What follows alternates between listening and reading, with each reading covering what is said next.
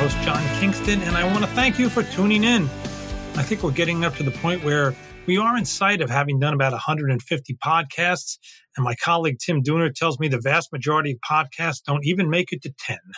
So I'm grateful to my listeners, and I just want you to know that I'm going to skedaddle for a month, so we won't be back until August.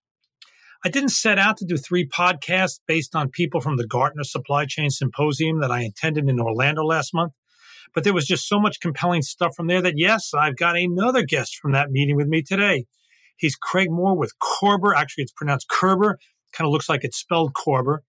Körber used to be known as HighJump, and his company provides software solutions that are heavily used in one of the most important parts of the supply chain, the warehouse.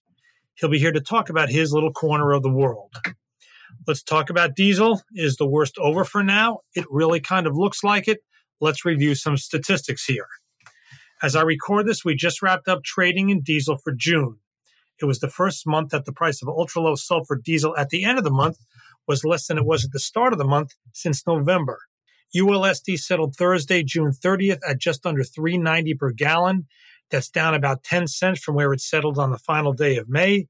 And the settlement Thursday was the first time it settled under $4 since May 26th. What is driving these moves? We can look to the most recently the most recent weekly statistical report from the Energy Information Administration to give us an idea. I don't want to shower the listeners with too many numbers because they are tough to follow when you're listening rather than looking, but here are a few key ones. We've talked before about reporting inventories in terms of days cover. That's the number you get when you take the total amount of inventories, you divide it by consumption, and you get the number of days of consumption that could be fulfilled just by inventories. The Energy Information Administration doesn't do statistics for diesel specifically, but it does do them for a product for a category called all called distillates, and that's all distillates except jet fuel. Jet fuel is in its own category. So the distillates category includes things like heating oil, but it is mostly diesel. In the most recent weekly report for distillates, stocks were over 30 days, so days cover were over 30 days for the first time since the start of the year. And at the start of the year, you'd expect distillate inventories to be really high because you need them for heating oil. So getting over 30 days in the middle of July, I was going to say the middle of July, but it's really the end of June, is a big deal. East Coast inventories were a huge issue for the diesel market just a few weeks ago. They were sitting at low levels that we hadn't really seen since ultra low sulfur diesel became the benchmark specification for the diesel market. We've tacked on in inventories more than 50% in just a few weeks. That also is a big deal. U.S. Refinery, refineries are running at about 95% capacity. That's about as close to full as you can get without, without creating mechanical problems. So refiners are stepping up and making more product. One problem that 95% is against a smaller capacity base than in prior years, as several refineries have closed. So it's a strong rate, but it is against a smaller base. Here's another reason why diesel is falling. Demand appears to be cratering as well. Okay, it's just one week, so maybe it doesn't mean anything. But the EIA has a category called product supplied, which is basically demand. The most recent number is 3.57 million barrels per day of distillate.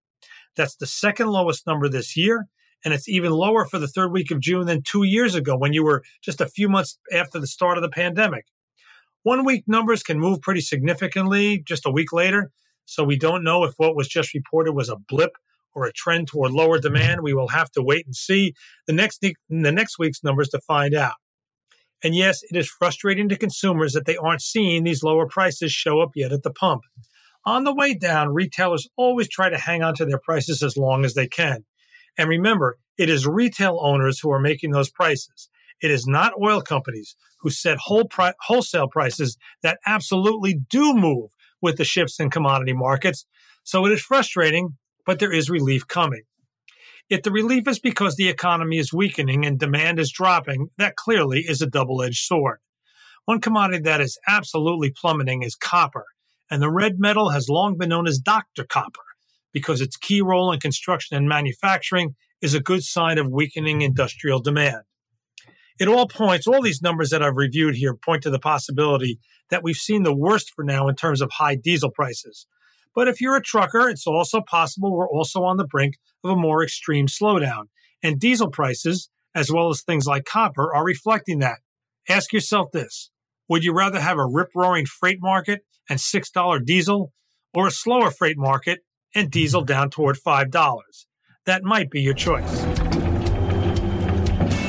Time to move on now to our guest of the week. You know, it's been three weeks, I guess, but I'm still thinking a lot about the Gartner Supply Chain Conference that I attended in Orlando a few weeks ago. This is the third consecutive Drilling Deep where I'm talking to somebody who was there, including one interview I did two weeks ago where I did it actually from the floor of the big meeting. Craig Moore is this week's guest, and no, we aren't in Orlando anymore but he did present at the meeting and he was there with about 2700 other delegates who run the nation's you know thousands millions i don't even know how to count them thousands of company supply chains looking over the software that was on display talking about what the last few years have been been about as supply chains became front and center in the economy and wondering what's next Craig is the vice president of sales at Körber in North America. It had been known as HighJump up until 2020, and he's joining me today on Drilling Deep. Craig, uh, we actually, our paths did not cross in Orlando, but I know you were there. I was there. Yeah, it was a great event. It was uh, great to finally be back together live and in person. Right. So, why don't you first talk about your company a little bit? Um, you can give it a much better description than I can. Oh, John, thank you very much. I appreciate that.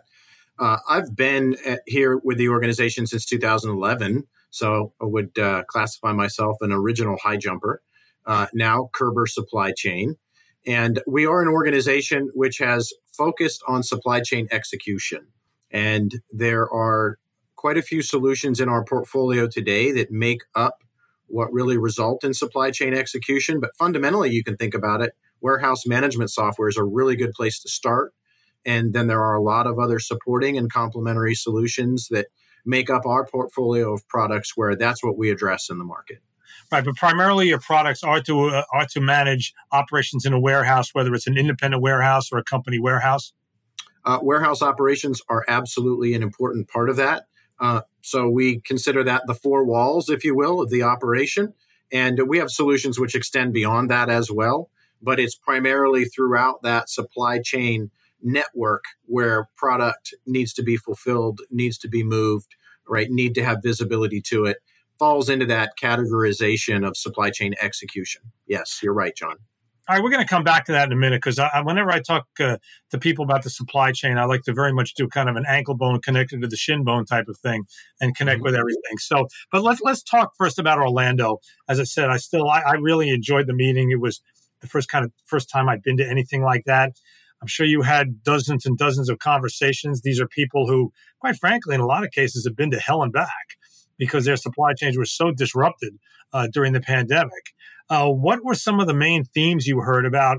Well, the past, we know what the past was like, but about the future.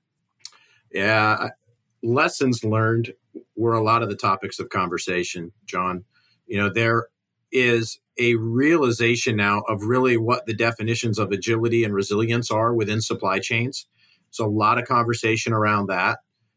You know, there was an element that was already underway before the pandemic struck us of the growth of e-commerce and the transition from traditional retail models into you know a much more individual consumer driven fulfillment mechanism that we see in supply chains today that e-commerce model was really exacerbated by the pandemic. So there's a lot of conversation around that. And as that has continued to grow, and the growth was already underway, it was very organic. And then you had this this catalyst which pushed it even further with the pandemic, starts to bring to surface a lot of other challenges that supply chains are facing today. So heard a lot of those conversational points around the challenges that organizations are dealing with, with, for example, product returns in an e-commerce model, uh, the challenges of labor, and the complexity of technology and the number of different solutions that are in the marketplace today. And there was also, you know, very interestingly, supply chains are starting to pay attention to um, ESG, right, which is environmental, social, and governments initiatives. So those non-financial factors, which play the part of individuals really looking and analyzing the material risks and growth opportunities within organizations. Supply chains have become a big part of that because they're needing to account for their practices and the impacts they're having in those areas of ESG. And I found that to be an interesting conversational point as well. Yeah, you can imagine that because how many different components are there to a good supply chain? You know, dozens, hundreds, whatever. And you can imagine something where some some part of this this tightly drawn um, supply chain goes off the rails because some company is just poorly run or whatever. Maybe for reasons that you didn't know to know previously. When maybe you didn't even know that that you were in the supply that they were in your supply chain, and mm-hmm. suddenly they go off the rails under ESG principles, and you're left holding the bag. Yeah, there's a lot of different elements that got exposed. And I think that's probably one of the key talking points that came out of uh, the conference is organizations realization that they had exposure in their supply chain or even worse they had lack of visibility and when the pandemic struck and we're using that as a use case here it exposed a lot of the weaknesses and vulnerabilities within supply chains and so organizations were looking at a lot of their different processes and looking to the future to think, okay, there will be a next time, something will happen. How do we make sure we're in a good place to be able to respond to that and have tighter controls and really importantly, visibility into what's happening in our supply chains? Yeah, because people can complain about the whole ESG issue and um, the government, eh, the, the fact that it's making its way into their operations in many ways, but it is not going away. That's for sure. No, it's going to be a point of focus for investors in the future. Absolutely, John. Yeah. Let's talk about the warehouse market, though. One thing that's come out of the past couple of months is this concern that maybe it's peaked. I mean, it just seemed to be so red hot before. You must have a front row seat to the warehouse market, given what your software company does. I know it seems to me one of the more significant news stories we've had over the last two or three months is that Amazon is now starting to sublet some of all that space yeah. that it took for its operations. Are you seeing that kind of softening from your perspective? I'm not. Uh, I would argue that it's becoming more strategic and that it's becoming even more critical. I can't speak directly to everything Amazon did. I can speak to what I read. And I think it's not unlike what we saw in the housing market, right? There was a panic mentality that went in that drove a little bit of a frenzy about securing some of that square footage and we saw that in the warehouse market. And we know some organizations certainly went all in, made sure they had more than enough space. I think we're seeing a little bit of that trickle back down, the release of that back into the market, saying, okay, we're okay, we have our coverage. But what I see at the enterprise level and even in the SMB marketplace is that um, organizations are still very strategically focused, I would say more than ever now, on making sure they have the, the right space for them and that they're optimizing the warehouse locations they do have. Yeah, so let's talk a little more about what your company does. Uh, again, I'm, I'm always kind of fascinated by, I, am I'm, I'm more fascinated by this field than I ever was after going to the Gartner meeting because you, you walk along the floor of the exhibition hall and there's a lot of companies whose products mostly do the same thing. they don't all do exactly the same thing, but there's a core set of capabilities that if you're mm-hmm. going to be in the visibility space, your software has to do.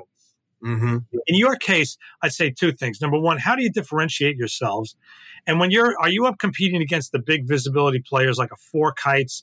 Do they just simply not have the warehouse capabilities that your product brings to it? It's, is it's almost like a company like that. They, they I won't say they go right up to the warehouse door, but then once they get into the warehouse door, a company like yourselves, which tends to specialize in it, do they have? Do you have some features that they just simply can't match?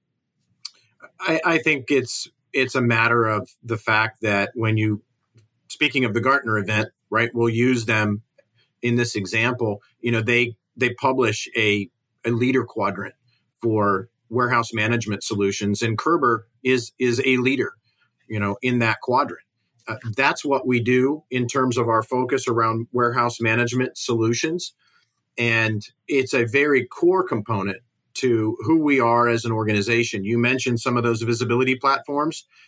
They've emerged out of necessity in the market, um, especially with product that's in motion um, in a network somewhere being transported where organizations can look out into their supply chains and, and look at the flow of goods coming in and monitor for disruptions, as an example once it gets to a warehouse, once it gets to that location, uh, this is really a place where Körber, from a WMS perspective, is now that system of record for the receipt of all those goods, the management of those goods within a facility, and then, of course, the coordination of all that activity that happens within that operation. And at Körber Supply Chain, that extends beyond just warehouse management software. A key element to that would be the trend that we see in the ongoing addition of automation solutions into facilities now. And Körber provides warehouse control software solutions as an example, which help to augment what we're doing in the realm of WMS. And then there are other complementary solutions that provide, uh, call it motivation, um, visibility, and other aspects operationally that help to support those warehouse facilities and distribution centers. So it's a portfolio that that focuses on those solutions of managing all of that operationally um, at the warehouse or DC level within uh, enterprises today. Uh, let's clarify the WMS stands for Warehouse Management System, and yeah. let, let's talk about automation. Uh, you know, I keep seeing videos of some of the automation in warehouses, and it's really stunning. Uh, mm-hmm. Pretty amazing. Uh, how fast is that needle moving? Is is this just going apace? And I, I, would imagine the push is coming from the warehouse owners, but where's the technology from? Where's where are all these uh, developers who are building these incredible systems? You know, I'm going to address one piece of that question you asked. You bring up a good point. Uh, the push is a large part of the push today actually goes back to one of the challenges that we opened with when we talked about the themes that were coming out of the recent Gartner conference, which is the labor challenge. Good automation needs to be considered in a format where it's augmenting the workforce. Finding the workforce today is becoming ever more challenging, especially in the warehouse operation space. The national average for turnover within organizations in the United States is 3.6%. But if you isolate the warehouse operational space, that turnover rate is 37%. It's 10 times the national average. Warehouse operations are absolutely looking at ways that they can augment their workforce with the addition of automation. And good automation is going to run in a way that that's exactly what it's doing. It's supporting that workforce and driving efficiencies. Let me just jump in here. I write the uh, monthly story, monthly article that we do on the, uh, uh, the Bureau of Labor Bureau of Labor Statistics employment report, not you know more more colloquially yeah. as the unemployment report, and yeah. the, the warehouse sector, which is its own statistic, has been adding workers like crazy. So it's really impressive when you think they've been adding workers like crazy, even as they're dealing with a 37% turnover rate. Part of the challenge, right? Because when you look at the addition of those workers, uh, you have to wonder are they getting ahead or are they just trying to stay even? And I know in many instances with organizations that I talk to, they're falling behind um, because of the loss of that warehouse workforce. And there's a lot of different reasons for that. I mean, it is a repetitive type of an environment. Um, so that's where a lot of that automation consideration is coming in now is how can we make the workplace more motivational? How can we help the worker to be supported through the use of technology that makes their job easier? And at the end of the day, helps them operationally become more efficient. So we absolutely see the growth. In fact, I know that in 2019 the market for automation technology was at about 29 billion in the United States. It's projected to be 48 billion in 2023. So it is growing. There is more adoption of it.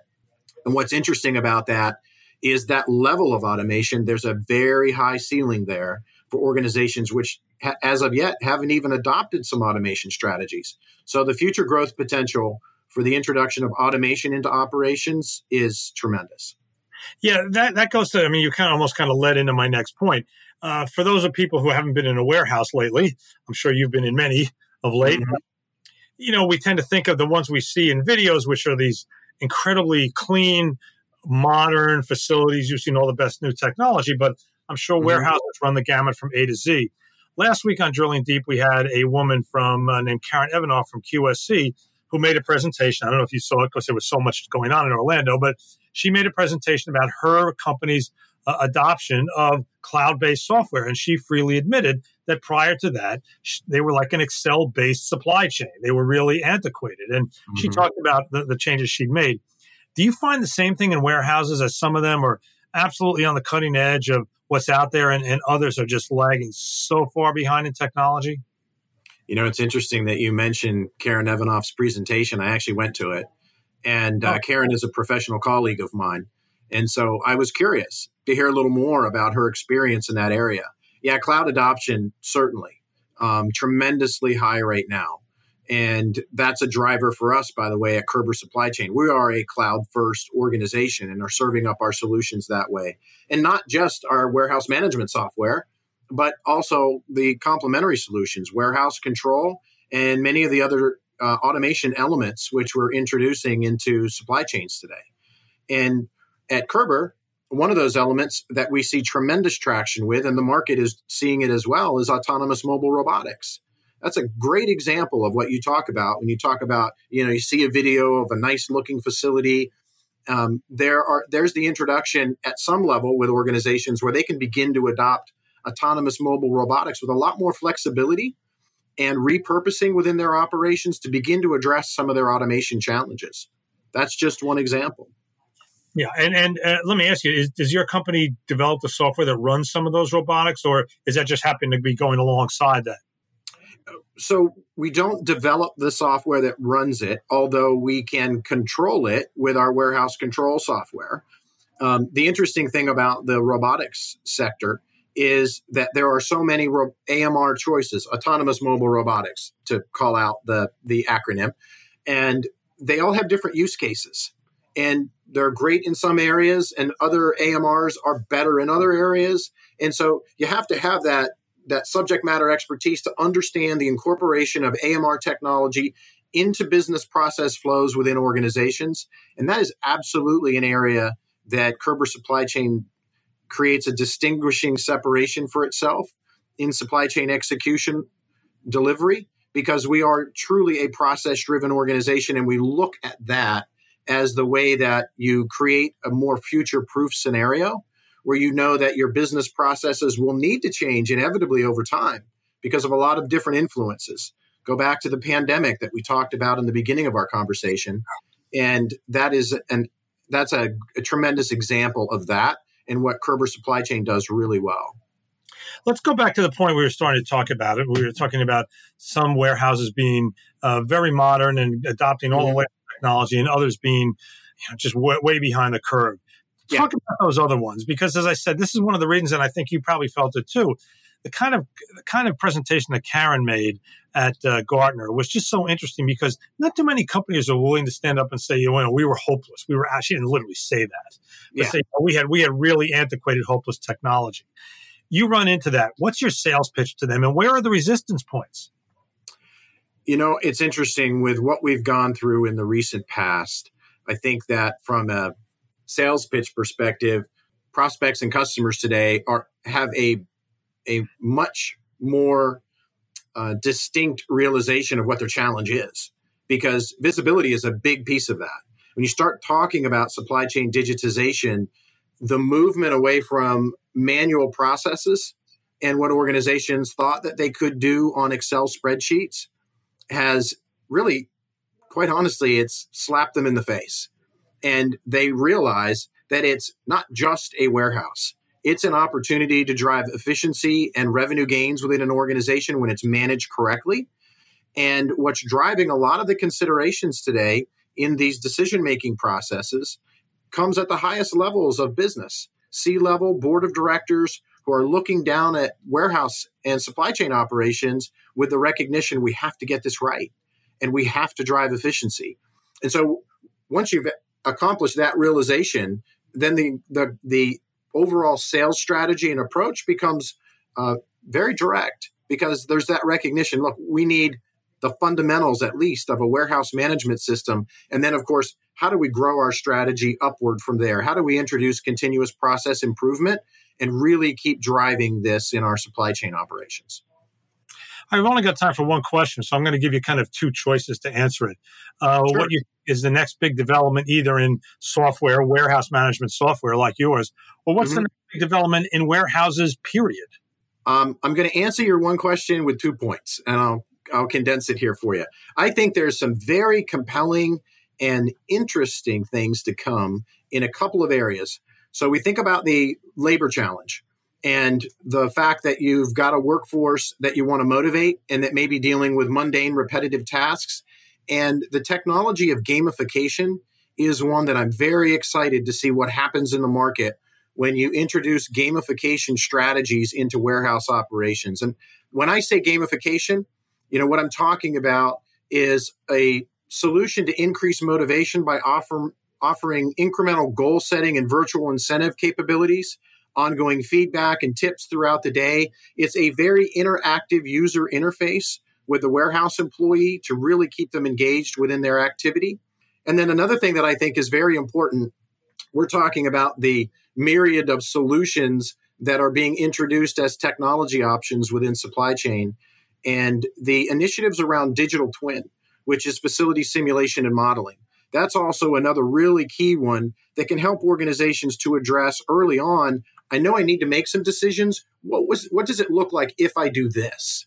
And so that ability to model that out um, is something also that Körber Supply Chain is involved in that market, and we know that that is leading to a lot more confidence in decision making about introducing automation, addressing the change in business processes, and just overall supply chain operational strategies. Well, there's a lot going on there, and uh, we will see you next year at Gartner. I, have already got it on my calendar uh, for next year, and uh, it's it's a fascinating field. And kind of wrapping up this little hat trick of supply chain related podcast here on Drilling Deep. And we want to thank today's guest. He's Craig Moore. He's Körber's Vice President of Sales for North America.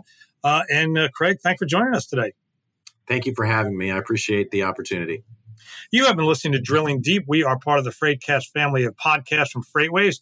You can find us on all leading podcast platforms. And my little announcement is that I'm taking July off, and Drilling Deep will return in early August. So, uh, Craig uh, Körber's. Uh, uh, Körber's podcast here is going to sit on the top of the pile for another four to five weeks. So, congratulations, I guess, is, is, is in order. So, thank you, John. Anyway, so I've been your host, John Kingston, and it's going to be a while, but please do join us again.